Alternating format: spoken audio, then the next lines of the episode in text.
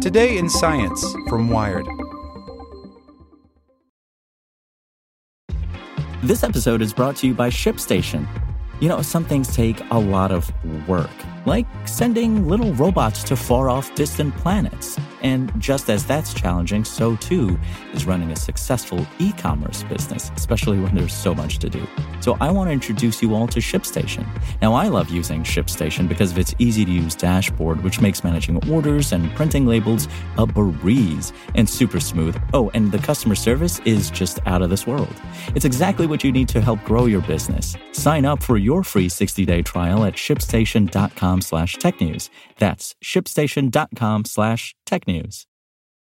Without the ones like you, who work tirelessly to keep things running, everything would suddenly stop. Hospitals, factories, schools, and power plants, they all depend on you. No matter the weather, emergency, or time of day, you're the ones who get it done. At Grainger, we're here for you with professional grade industrial supplies. Count on real time product availability and fast delivery. Call clickgrainger.com or just stop by. Grainger for the ones who get it done. Hey there, this is the spoken edition of Wired. Med students are getting terrible training in robotic surgery by Matt Simon. If you think your on the job training was tough, imagine what life is like for newbie surgeons. Under the supervision of a veteran doctor, known as an attending, trainees help operate on a real live human who might have a spouse and kids and, if something goes awry, a very angry lawyer. Now add to the mix the Da Vinci robotic surgery system, which operators control from across the room, precisely guiding instruments from a specially designed console. In traditional surgery, the resident gets hands-on action, holding back tissue, for instance. Robotic systems might have two control consoles, but attendings rarely grant residents simultaneous control. According to UC Santa Barbara's Matt Beane, who recently published a less than rosy report on robot training for residents, he never once saw this happen. Beane judged the state of the field by collecting interviews with surgeons and observations of hundreds of traditional and robotic procedures. Robots, by the way, are good for things like hysterectomies or removing cancerous tissue from a prostate. What he found was troubling. During minimally invasive robotic procedures, residents sometimes get just five or ten minutes at the controls on their own. Even during that five or ten minutes during practice, I'm helicopter teaching you, Beane says. Like, no, no, no, no. Literally that kind of stuff. Why would you ever do that? So after five minutes, you're out of the pool and you feel like a kid in the corner with your dunce cap on. Some medical schools put more emphasis on robotic training than others, but Beane has found that a worrying number of residents struggle mightily in this environment. I realized, good God, almost none of these residents are actually learning how to do surgery, he says. It's just failing.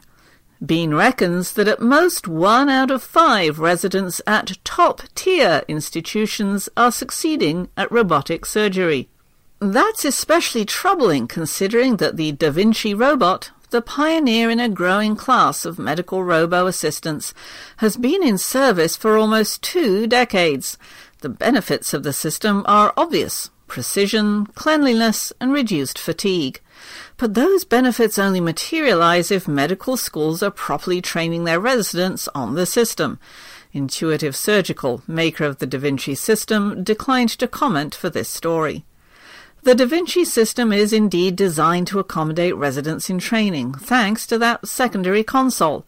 The resident will be watching either on a monitor or on the second console, says Jake McCoy, a urology resident at Louisiana State University.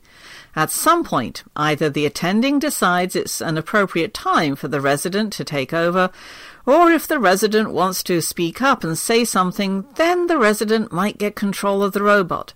But McCoy is nearly done with his training, and he says he's never worked a case from start to finish.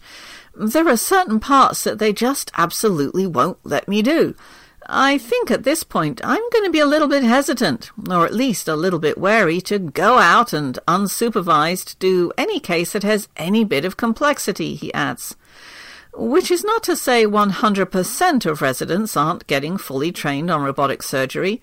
I think we get excellent robotic experience, and I'm very comfortable doing certainly standard procedures and maybe even more complex ones on my own, says Ross McCaslin, a urologic surgery resident at Tulane. For McCaslin, that competence came in part from doing base level training in simulators, just like a pilot would, supplemented by real patient experience. All the programs that been studied required simulator training. Same as it ever was, though.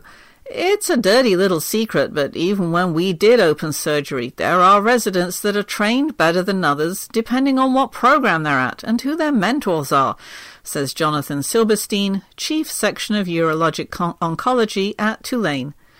Good training, whether in robotic or ro- open surgery, requires extreme patience. Training can slow us down, Silberstein adds.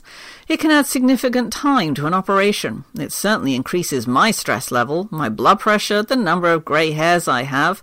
But that's our duty as physicians, who have accepted this responsibility to train the next generation.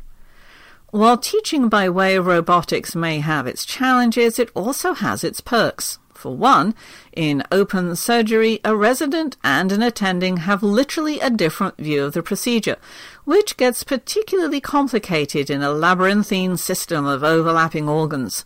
But with the robot, they see the exact same picture through a camera. And after the surgery, the attending can walk the resident through a recording of the procedure, a sort of play by play for the operating room.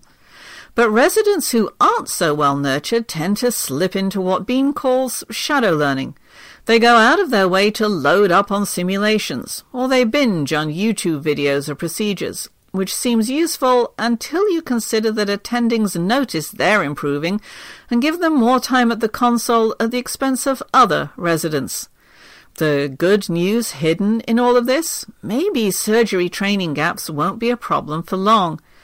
Many of the very advanced surgeons at top institutions that I talked to say surgery definitely has a half life, says Beane. In 50 years, we're going to look back and be like, What? You wounded someone to try to heal them? What?